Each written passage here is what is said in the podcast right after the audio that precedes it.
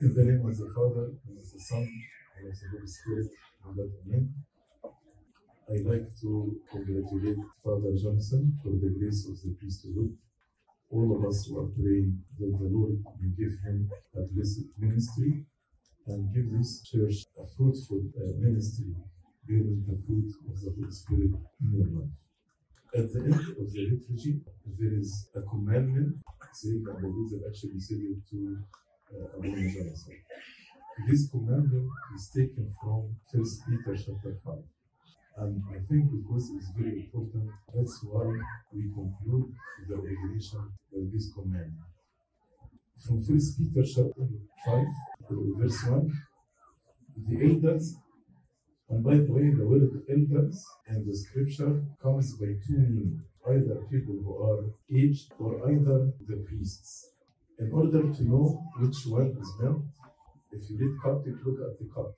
If the Coptic means presbyteros, this means the priests. If the Coptics reads Nichilon, this means aged people. Here actually it is me a presbyteros eltenfino, a elten, and peteneshvir in the presbyteros. So the elders here is about the clergy, the priests, not about people who are aged. In the same chapter, actually, in verse 5, likewise, you younger people submit yourself to your elders. When you read it in Coptic, Pairiti, Nichel Shiri, Machinikoten, and Nichel Loi. Nichel Loi means the aged people. Just in the same chapter, the word is repeated twice. Elders, meaning presbyteros, priests, and second time means aged people.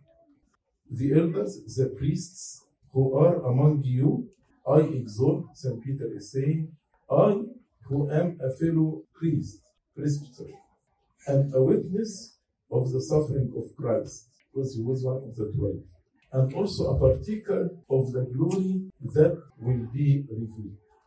In this verse, actually, St. Peter spoke about two things together that he is witness for the suffering and the same way partaker of the glory. When we suffer with him, we are glorified with him.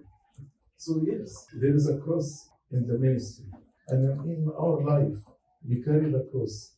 As the Lord told us, if you want to be my disciple, deny yourself, carry your cross, and follow me. So there is a cross.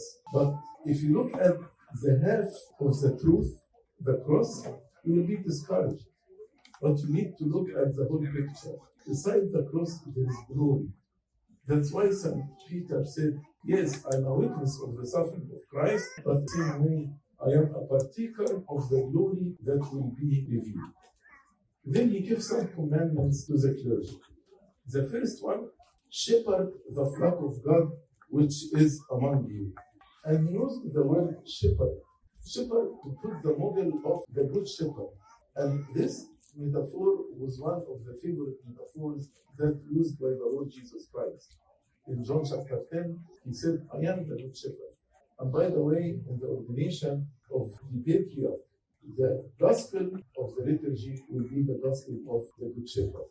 Because this is the model that every priest and every bishop and every patriarch should look at this model and to reflect more on how the good shepherd takes care of his sheep let us read Psalm 23. Psalm actually explains what the shepherd does for his flock. That's why St. Peter used the word shepherd and told them, Shepherd the flock of God which is among you.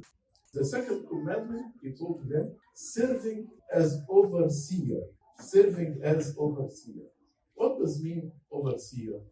Overseer means you look for the needs of the flock, like the shepherd, and you need to to tend to their needs. Don't wait until they come and approach you. Don't wait until they contact you.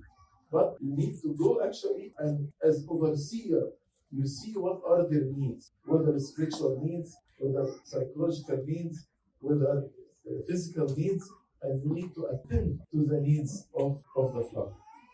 Also, as shepherds, we need to be available to our flock it's not right when a person in the congregation wants to reach the priest or the bishop and he cannot uh, reach him. That's not right. He's not aware, you know, how to be a good shepherd. or how to be a, good priest. Then the third uh, advice he gives them, not by compulsion, but willingly. What does it mean, not by compulsion? Sometimes, you know, you feel, oh, yeah, I have this. Oh, I have, you know, these appointments, and all of them are family problems. Oh, that's, you know, I, I cannot do this. That's compulsion. St. Peter said, no. A father should actually don't do uh, this service by compulsion but willingly. Compulsion, this reminds me with a word in, in Malachi about the, the clergy. The Arabic it is more uh, stronger than the, the English. وقلتم ده الكهنة في ملاخي ملاخي إصحاح 1 عدد 13 وقلتم ما هذه المشقة وتأففتم عليها. يعني أوف لسه عندي افتخار النهارده أكيد تأففتم اهي أوف أنا عندي النهارده لسه قادر على التليفون. يا ده الويك اند ويك اند ده زحمة. أوف لسه هقابل الناس دي. أوف أنا عندي مشاكل أسرية. فربنا بيعاتب الكهنه يقول لهم how you, you say what a weariness and you sneer at it تأففتم عليه عشان كده سان بيتر بيقول لهم not by compulsion but willingly who, who among us actually is deserving to be a servant of the Lord? So it's honor we don't deserve it. If the Lord called us to be his servant, we need to do this not by compulsion but willingly. And then the following uh, commandment not for dishonest gain but eagerly. Not for dishonest gain but eagerly. The gain not necessarily materialistic, but the gain can be fame, popularity, praise of the people. What is the motive behind if I am zealous or even overzealous and I do the service with zeal? What is the motive here? Is it that the gain or I do this eagerly because of the love of God? Should be the motivation behind my service. That's why he called this game dishonest game. Why dishonest game? Because all the glory should be to God, not to me. So if I am stealing the glory of God to myself, it will be dishonest game. Here, actually, the, the only motivation to make me do my ministry eagerly, actually, is the love of God. The love of God. And understand the magnitude of the ministry to which I am called. The following advice he told them, not as being lords over those entrusted to you. Lords means I feel I am the priest. I have to control everything. Everybody should submit to me. Everybody should listen to me. If anybody disagree with me, then he will be blacklisted. This actually is the mentality of a lord, a lord who lords over the people. But we should actually serve the people. The Lord will give us the example. He told us, if I am the master and teacher, I wash the feet. Go and wash the feet of one another. Our ministry is a ministry of washing the feet. And, and sometimes some priests will do do it. Oh, the congregation in church are very difficult. As the Lord said, those who are poor need a physician, but those who are sick. I did not come to poor righteous, but sinners. Why I appoint a physician for a congregation that's whole? A physician should be appointed to people who are sick. So actually, if we find some difficult people in our congregation, we should not avoid them. We should not just blacklist them because they give me headache. No, I am called to shepherd these people more than anybody else. That's why we are called. And the word entrusted, he said, nor as being lords over those entrusted to you. It is God who entrusted these people to me. God is the real Father, and He gave us His children to take care of them. It's a huge responsibility to watch over the children of God in our life. And the last commandment He told them, being examples to the flock. I need to be an example, as St. Paul said to Timothy in word, in conduct, in faith, in love, in everything actually. To teach by our example more than by our words. People actually will learn from the example more than the, the words. I'm sure all of us we remember certain examples in our life, either Sunday school servants or priests in our life. But if I ask you, do you recall their sermons, their lessons? Maybe you don't recall any words from what they said, but the example you remember. That's why St. Peter said, but being examples to the. Then he concluded this with something very beautiful. For those who follow the commandments, he told them, and when the chief shepherd, who the chief shepherd? Our Lord Jesus Christ, appears in his second coming, you will receive the crown of glory that does not fade. Those who are faithful in their ministry and those who are good and faithful servants, they will hear in the last day, Well done, good and faithful servant. You were faithful on what's least, I appoint you on what's much. Enter into the joy of your master. This actually the commandment that was read at the end of the ordination today, and just I reflected on it because it is very important to focus why the church chose this commandment in particular to be read in the day of the ordination of the priest. Every single advice in this commandment is very, very essential for us to be faithful and good shepherd.